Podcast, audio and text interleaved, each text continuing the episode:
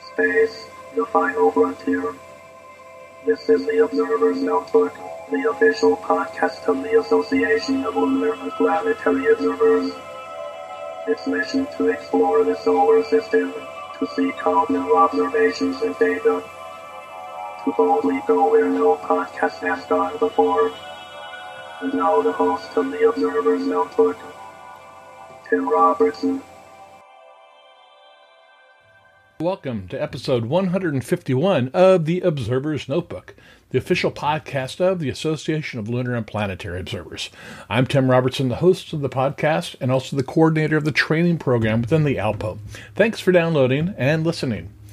The Association of Lunar and Planetaries collects and analyzes observations of various solar system bodies and associated phenomenon, and publishes detailed reports concerning these bodies in its quarterly publication, the Journal of the Association of Lunar and Planetary Observers also known as a strolling astronomer.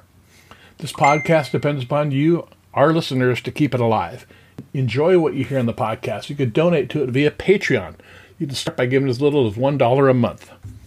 If you feel even more generous, for $5, you receive early access to the podcast before it goes public. For a motion of $10, you receive a copy of the Novice Observer's Handbook. And for $35 a month, you receive producer credits on the podcast.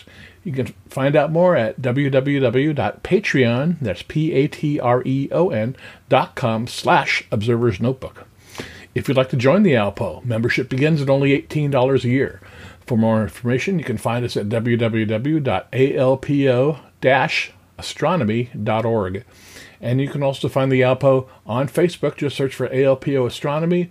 And yes, this podcast also has its own Facebook page as well. Just search for Observer's Notebook.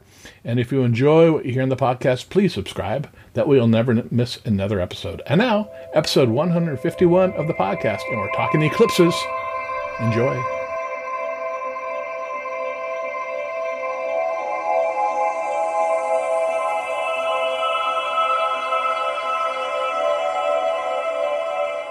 All right, I'd like to welcome everybody back to this edition of the Observer's Notebook.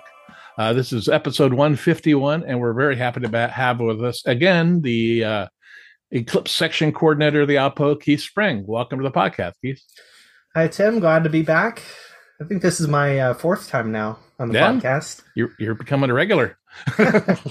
well, I must be doing something right. There you go. now, you're the Eclipse Coordinator, so why don't you just give everybody a little bit of background about yourself uh, before we get into it? All right. Uh, my name is Keith Spring. I am uh, I'm in Jacksonville, Florida. I'm the coordinator for the Alpo Eclipse section. Um, my background and interests are mostly in lunar eclipses. I've I've done quite a bit of work with those. Um, I started observing lunar eclipses in 2004. Um, this was mostly a fluke event, but since the uh, first lunar eclipse, I, I can't get enough eclipses. Yeah. And uh, yep, I'm going towards astrophysics and uh, yep, okay. having a great time with eclipses. Great. Now we're we're specifically going to talk about two, but I want to talk about some future ones in a little bit. But the first eclipse is happening October 25th. Yes. Okay. Yes. Tell us about that one. Well, this one goes over um, over Europe. It's a uh, partial solar eclipse. So this isn't a lunar eclipse, and uh, it's not a total solar eclipse either, but it is worth seeing. It's an 86% mm. uh, partial solar eclipse. What's interesting about this is there aren't any other partial solar eclipses for the next eight or 10 years. Um, they're all total solar eclipses or annular solar eclipses. Is that no, that's that's pretty unusual, isn't it? It is, from what I've seen. It's it's pretty unusual. Hmm. Annual um, partial solar eclipses do tend to be a little bit less common, but this long stretch with only the one partial solar eclipse is pretty unique. So if if you're in Europe, um, by all means, please image this. We won't get another one for about ten years. It happens at exactly eleven o'clock uh, Greenwich Mean Time, GMT. And uh, if you're in Europe, I'm sure you can uh, convert that a little bit. If you're in England, that's uh, the right time then. Okay, now with um, with total eclipses, they have a path that they follow, a very narrow yes. path, and out, everything outside that path is partial. So right. with with this, is there a path? Um, the partial does have a path, but it's the it's about as wide as a normal uh, total solar eclipse partial section. Okay. It's very wide. It goes from the middle of Spain all the way into into Siberia. Oh my! So, if you're in North Africa, um, Eastern Spain, anywhere in Europe, uh, this should be very visible. Okay. Make sure you use safety glasses for this. Eclipse glasses. It's not a total. It's only 86%, but that 14% will still get your eyes and equipment. Mm-hmm. No. Okay. This is this is going to be a good one. This should be a good one. Um, yeah. unlike totals, partial solar eclipses, you don't have to worry about that few minute few minutes of timing. You can um, take your time for the hours, a few hours that it's going, and uh, try to get some hydrogen alpha images um, in profile shots of with some trees if that's I don't I don't know if that's too possible, but I do I do see pictures of birds or airplanes in front of um, eclipses quite mm-hmm. a bit. Those are always nice. Okay, and you want everybody that uh, in Europe or whoever's able to observe this eclipse send you obviously their images or of observations, course. right? Of course, more data is better. Mm-hmm. Um, I always stand by the uh, idea that every image should be collected. And uh, I need to get with uh, the ALPO Online section here and get all the uh, images on the new website. That's something oh, yeah. I've I've been planning to do here.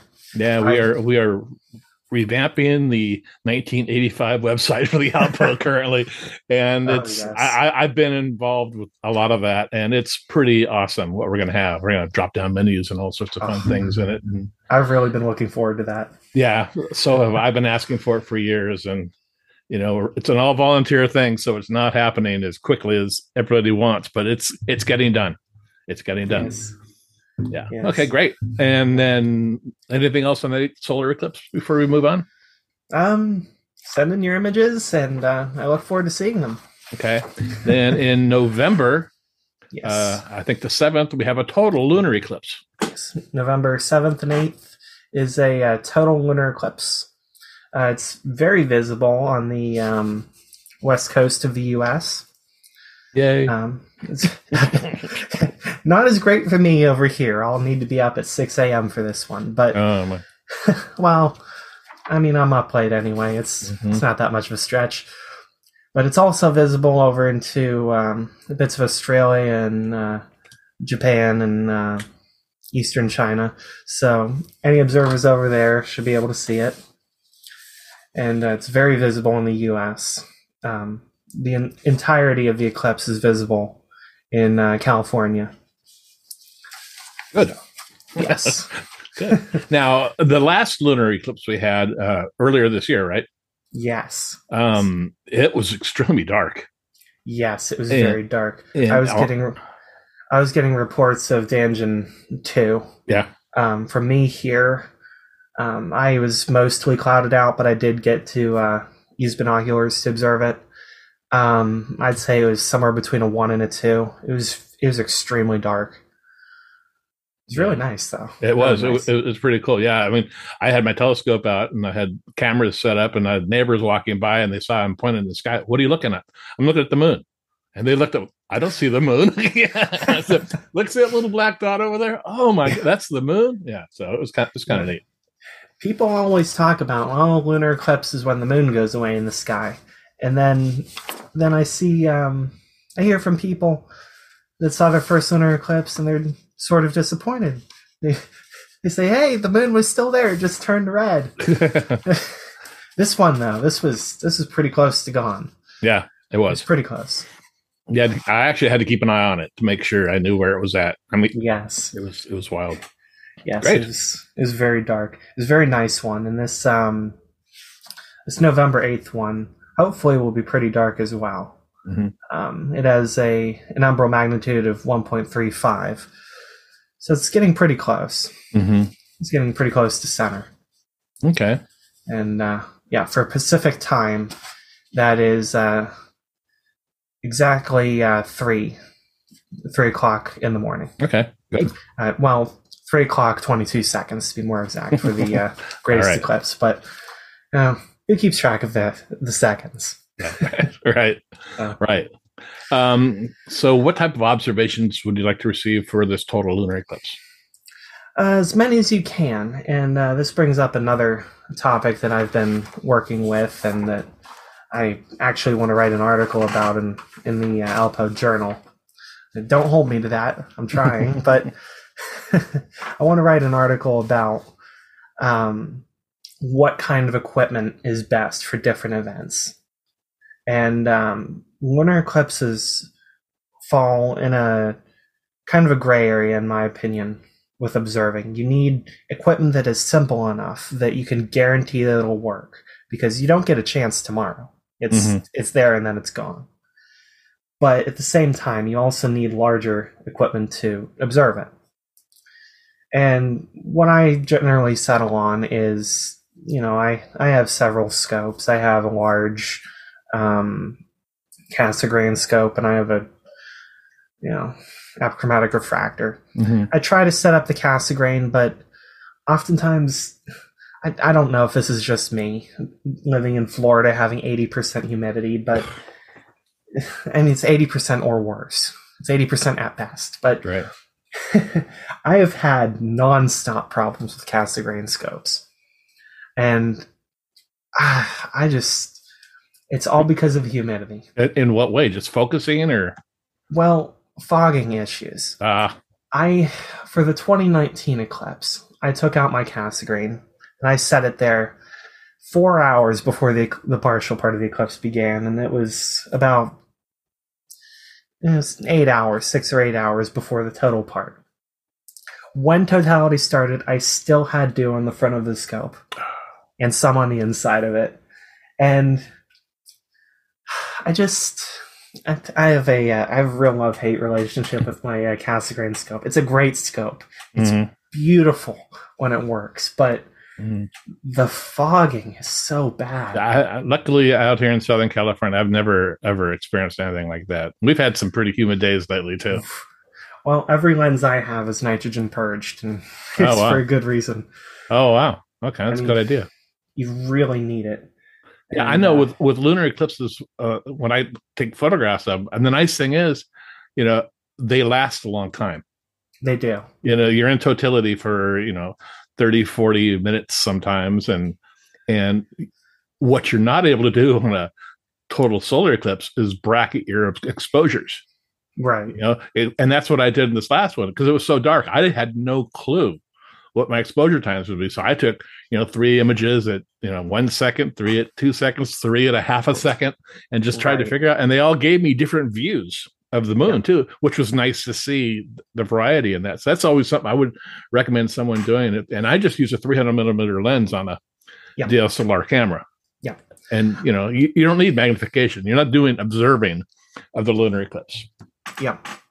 Yeah. Um, a lot of people get very zoomed in images of the lunar eclipse. mm-hmm.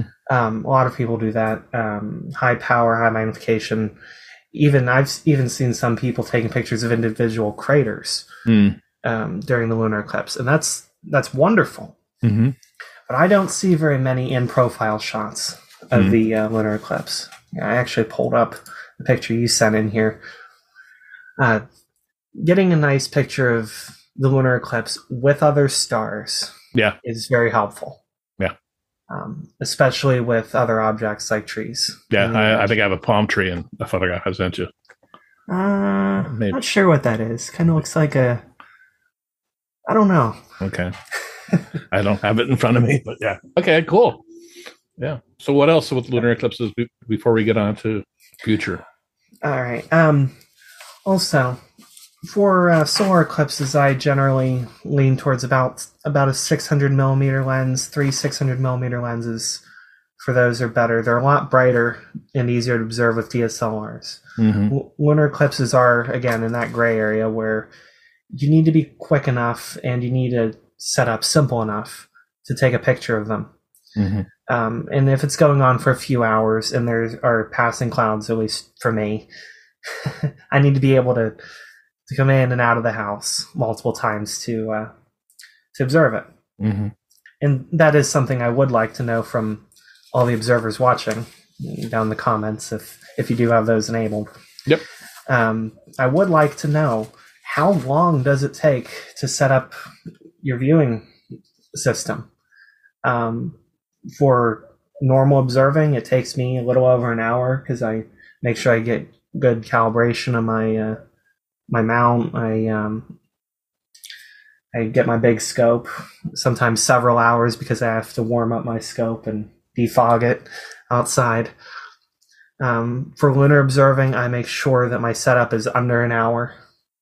Um, I do that so that if I need to move location, I can do that, or if I just mm-hmm. need to uh, come back inside and then go back out later, I can do that. But for solar eclipses, I try to keep the setup time under 10 minutes, five or 10 minutes. Okay. And I do that because you need to move so much. Right, it's true. And I guess that brings us on to the uh, annular and solar eclipses in uh, 2023 and 2024. Def- definitely. Yeah, yeah let's, are, let's, let's, talk about 2023's annular eclipse. Yes, uh, 2023's it, annular eclipse. It's going to be interesting. It's and, um, and just uh, just for clarification, annular doesn't mean it happens every year. No, no. It, it's it's like a total solar eclipse. The moon and the and the sun appear to be the same diameter, and the moon yes. completely covers the sun. Annular eclipse, the moon is smaller than the right. diameter of the sun. So you get a ring basically of sunlight around the outside. Yes. Um, annular, the um, annular solar eclipse is on uh, October 14th, 2023. So a bit over a year, or about a year, I guess, from when this is being released, I guess. Um, it's it's going to be 95.2 percent, mm-hmm. and um, you still need um, you still need uh, solar lenses. You still need eclipse glasses to observe this. But all the same rules apply for uh, for the total solar eclipse. Yeah, you want to get to the center line, or at least as close as you can. Um, for me, I'm going to get on um, the Interstate 10 and drive up to the interstate and head as far out towards Texas as I can. Okay. I might not be able to make it quite to the center, but I'll get I'll get a uh, decent eclipse. Yeah, I'm and, I'm heading uh, to Albuquerque, New Mexico, right. and and when I booked the date, everything was really expensive. I couldn't figure out why. Well, that date is in the middle of the Albuquerque Balloon Festival. Oh, really? so yeah, and I've always wanted to huh. go to that. wow. So I'm killing two birds at once. We're have gonna have these balloons in the sky and then a, wow. a, a, solar eclipse at the same time. So now I just gave away my secret where I'm gonna be. But try booking a hotel now, folks, because it's gonna be near impossible because that's a major, major event in the U.S. So you're gonna have a uh, an in profile shot with balloons in the foreground. That, that's my plan. that's my plan. That'd be pretty neat. Yeah. I wonder if you could, I wonder if you could get reflections off of the balloons as they're going up in the sky. What uh, what is a balloon festival anyway? Actually, it's it's hot. It's it's thousands of hot air balloons. Oh, hot air balloons! I was imagining just millions of little balloons. oh no no no! It's not. Yeah, a bunch of mylar balloons going. No, it's it's it's thousands of hot air balloons. And this event goes for like four or five days every year. So oh, that's pretty neat. Yeah, yeah, that's pretty neat. Yeah, um, being in the center of the uh, the path would be uh, great. It's not absolutely required for an annular solar eclipse, but it's it definitely helps. Um, Do you okay? Can we talk about the path? Where does it start? Some yes. major cities it goes through, type of thing. Yes, it starts in the um, central western U.S. and it goes um, down, pretty much exits uh, bottom of Texas, then goes over Central America and then over Brazil. Okay. Uh, so if you're if you're in the Midwest of the U.S. or in Central America, should be pretty decently easy to get to. Um, for me, I'm just going to get on the uh, nearest interstate and head, you know, as far as far over towards the towards the uh, center line as I can get. Okay. As far as I can manage. I don't know if I can make it to the center line, but I'm going to get pretty close. Okay, I'll I'll add charts showing the path of the eclipse That would uh, help. in the show in the show notes too, so everyone can see it. But we will definitely get together again next year Yes. prior to this eclipse and and have a more in depth conversation about where everything's going to be lining up and stuff. Yes. It's uh, it's pretty tough to explain where a line is going on a globe without Mhm. a picture. But hmm but if, if you put a uh, picture on the screen, that would help a ton. I'll do that. But central U. Central western U.S. down through the bottom of Texas, across the uh, the uh, Gulf of Mexico, over the central U.S. and then off over Brazil. Okay. So it's very uh, very nice uh, backwards S shape. Very even, actually. Yeah. Now, how long does the actual annular phase last? Actual annular phase. Uh, let's see here. Uh, it's a few minutes. I believe it's. Uh, oh, how long was this? Yeah, it's about five, six minutes. Okay. Let's say five or six minutes here. Okay. It's a bit longer than, um, A total. yeah, longer than a total. Yeah, because the moon's passing all the way across, and yeah, it's okay. Right. Yeah, I've seen one annular eclipse. It was a few years back. Yeah, it's, it's quite a bit longer than a total. Um, I'd say between annular eclipses are generally you know three to ten minutes. Okay. Um, they're longer, but you still need to be ready with your equipment, and above all else, be ready to move if you really need to because of weather. Hmm In uh, 2017, I set up in such a way that I was in a um, a small town off off the road, pretty much in the middle of nowhere. But I set it up so that uh, if I needed to, could get on the road and I had half an hour in either direction.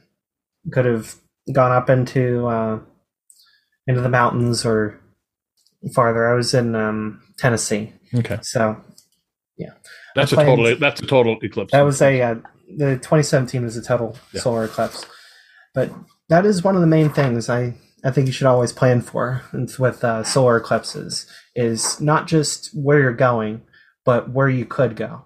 Yeah, and it's not too late or too early to start planning where you're going to be too. I mean, it's No.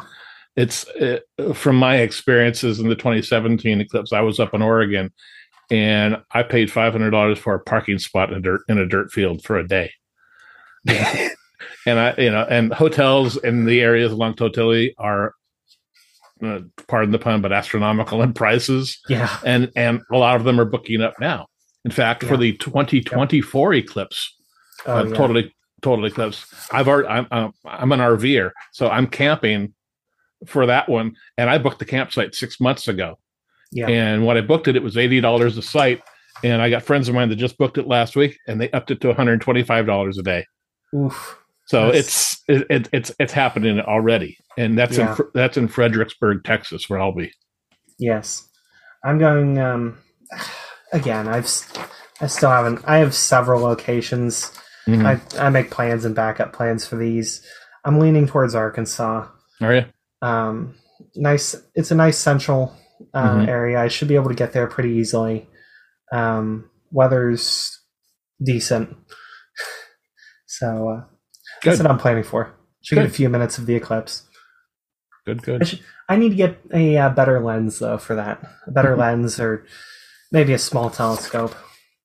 And something else I noticed during the 2017 eclipse is autofocus works during the total solar eclipse. And it works during annular eclipses in the partial phase. Which I didn't expect, but I was testing that the day before and while the eclipse started. And it actually helps a lot. Yeah. Um, Oh, because you got the sharp edge of the moon cutting Right. across the disc. Yeah. right. So that's the something sharp, to focus. you have the sharp edge of the moon on the disk, and even just on a um, an unobscured solar disk, Yeah. Um, it it can still autofocus on that. Okay. and, well, okay. And I I found that extremely helpful because in the moment when you're trying to observe, there's so much going on. You have this this three five minutes, this very short window of time, Mhm. and everything is happening all at once. The last thing you need to worry about is, oh no, I turned my focus ring a millimeter too far Mhm. right? so, I don't know. In, in my local astronomer community, they don't really take too kindly to uh, observing with lenses and the DSLR. But I think for solar eclipses, with how quickly you need to react, Mhm. autofocus definitely helps. It's true. That's true. Okay, now we've we've jumped ahead to the total solar eclipse in 2024. You want to tell Right, everybody when that is and Oh, approximately yes, the I- path for that too? I did. I'm getting a little ahead of myself here, but the uh, total solar eclipse in 2024 is on April 8th. Um, goes starts in um, starts in the center of Mexico, goes straight up through the middle of the U.S., straight through Texas, exits out towards Maine, um, straight through America, um, totality the whole way. Yeah, it's. I think it goes into Montreal too, and Yes, it's bit up into Canada. Bit um I think it goes over Prince Edward's Island, Mhm. Canada. Yeah, I believe it does. Then it goes off into the ocean. yeah, this is going to rival the 2017 eclipse in the number of people that are able to see it. Oh, definitely. Yeah, it's Definitely. and plan now. Like I said, though, plan now. Look look at the path. Figure out where you want to be, and you know, start calling and see if you can get reservations someplace because they are booking right now. Yes, and um, something I would recommend is try to pick a a town next to a big town. Try to try to be a little bit off the beaten path. That that worked well for me, and um, I think if you find a smaller town, something with like a bed and breakfast, that's what I did back in 2017. Um, those places tend to fill up a little bit later Mhm. but you know, it's still hard to get It's yeah, get, get a it's, it's spot. It's hard. Yeah, and this this Fredericksburg is a great little town in Texas. I've never been there, but I've done a lot of research on it since I booked it, and it's there's like 18 wineries within walking distance. So I, I'll I'll be in heaven. yeah, yeah. Great. It's gonna be a it's gonna be a nice eclipse. Yeah. and uh, the uh, annular eclipse of October fourteenth, twenty twenty three, and the um, total solar eclipse of uh, April eighth, twenty twenty four, they overlap each other in Texas. Yeah, Yep. it's true. Yeah, I so really if, do. if you live, I think it's near Dallas or something like that. Yeah, it's in that Yeah. area. Yep. And uh, Alpo's solar section, uh, Richard Hill made a nice article about um, about the one spot two eclipses. Hmm. And Okay. uh, yeah, it'd be worth giving it a read. I believe he put it up on the. Uh, not sure, I think he put it on the uh, the Twitter for the uh, the uh, solar section. Okay, I'll I have to. thought Look, it. I thought it was excellent. okay, I'll have to look that up. Yeah. Great. And uh, yes, Okay. And uh, like, uh, unlike well, lunar eclipses, you don't need any special glasses and things like that. But solar eclipses, you want to wear the protective yes, glasses and whatever else you need during all the partial phases. Yes, during all the partial phases and the annual eclipse, you Mhm. need you need um, solar glasses. But that those brief, you know, four minutes and twenty seconds or so for the uh, April eighth total solar eclipse, um, you can take your glasses off and look at it then. But make sure you put the glasses on quickly. Right. Quick side note though, on April 20th, 2023, there's a um, hybrid eclipse going over mm, almost over Australia. Hmm. I find that pretty interesting. It starts out as an annular, turns into a total in the center, and then goes back to being an annular eclipse. That one might be something interesting. Yeah. If there's anyone over in Australia, um, it's it's mostly a partial. If you're in uh, if you're in um, the uh, islands above Australia. I'm not sure uh, what all those what all the uh, countries are, but if you're near Australia, you're around Australia, you'll definitely get a nice partial phase there also. Okay. On, uh, April 20th, 2023. So that's coming up too. It's, it's worth a mention. All right. And uh, yes, I'd like to know what everybody's Eclipse setups are, and more importantly, how long does it take to set up your your viewing rig? Okay. That sounds good. And if you could move it last minute, because I have had to do that. yes. I, I, I- keep my Eclipse equipment very light. Yes. It's not, you know, because you really don't have to worry about polar aligning or things like that. It's just yeah. the object's bright enough in the sky, you can find it. Right. I generally just get a tripod for my camera or Mhm. just use an old azimuth mount. Just anything to give something to lean against, but Yeah. you know. Yeah, trying to polar align in the middle of the day is not easy. Not, it's not easy. No, no, no, no. I gave up halfway uh, through it the, the day before the 2017 total solar eclipse. I, I was trying. I was gonna I was gonna do the polar alignment and the whole you know high powered eclipse viewing, but I tried and I realized there's too many things to go wrong. Right. There's just too many mistakes that could happen, and just you know one one little thing going wrong, the motor skipping a step and losing Yeah. alignment, the you know the camera coming loose, the focuser moving out, something could happen, and that always that always gets to me. Yeah, and there's a number of different ways you can record the eclipse. I mean, for the 2017, I took a I took a GoPro camera and put it on top of my car, and I just had it film for 20 minutes, and it's pretty cool because it shows the entire it shows the whole horizon changing and everything like that. And you can see the shadow coming across, and then when the sun comes back out again, it's it's an interesting way to experience it, and gives you a real body out of body experience of how Yes. what it's like to see an eclipse. You know. Exactly. And when I say use simpler equipment, that doesn't mean avoid your big equipment. It Mhm. means also use small equipment. Yeah.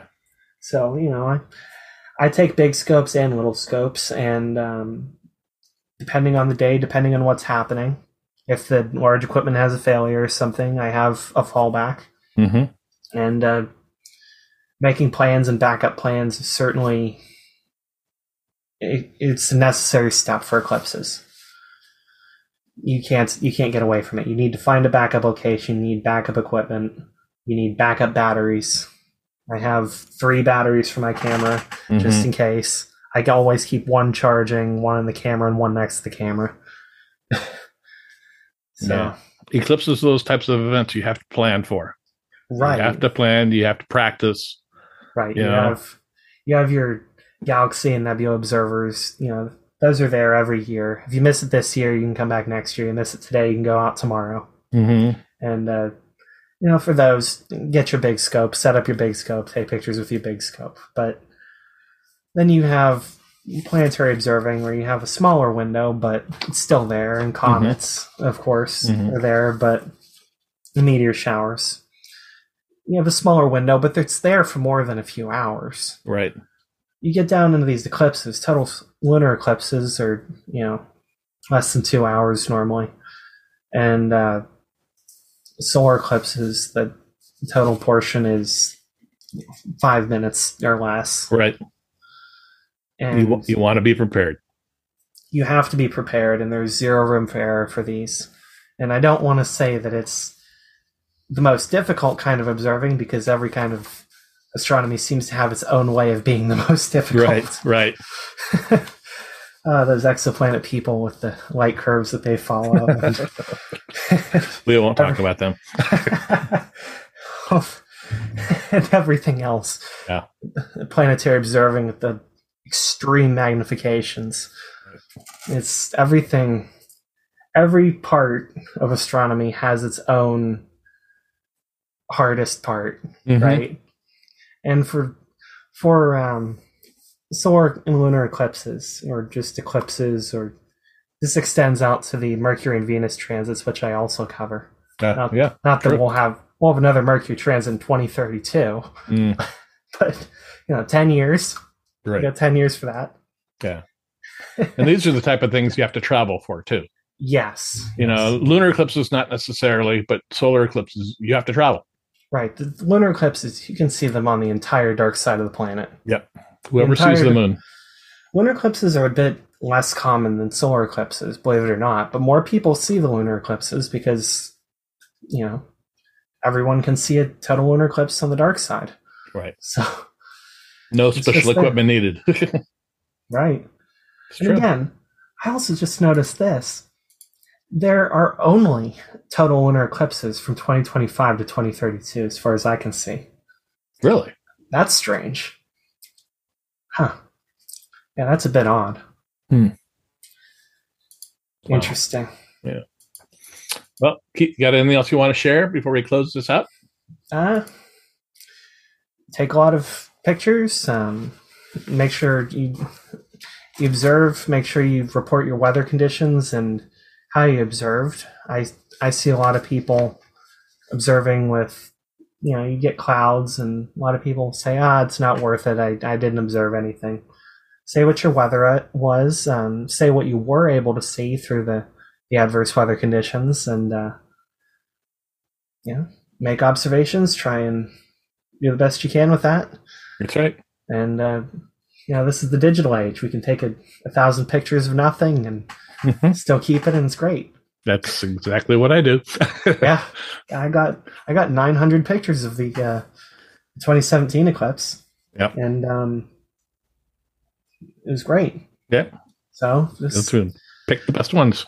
take take a million pictures, pick out your favorites, write down what you think is important about your your observing conditions, what you were trying to do.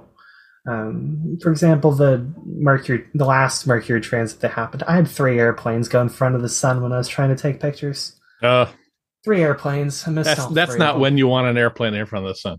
No, it was it was perfect. It was Oh. right. It was right next to the transit. Oh, okay. It was beautiful. I saw it through the, I saw it through the viewfinder and this, the, and I, I tried to push the button and I missed it because they're moving so fast. Uh, Oh, it was so beautiful. I got three chances and I missed them. oh. Let's keep looking.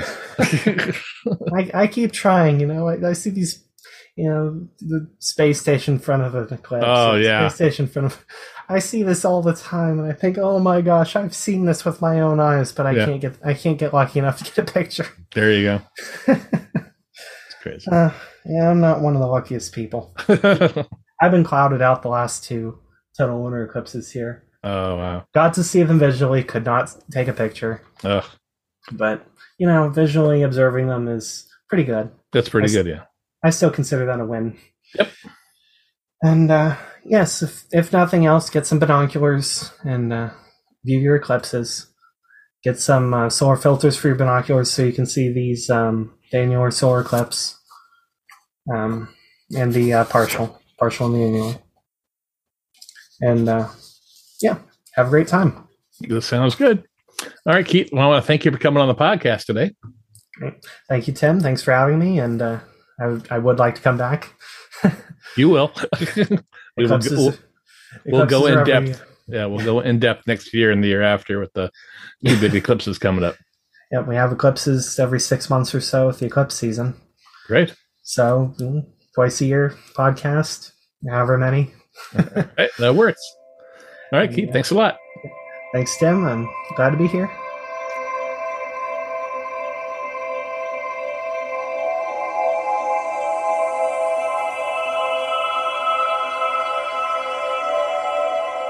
Get out there and observe them. We upload a new episode of the Observer's Notebook on the 1st and 15th of every month.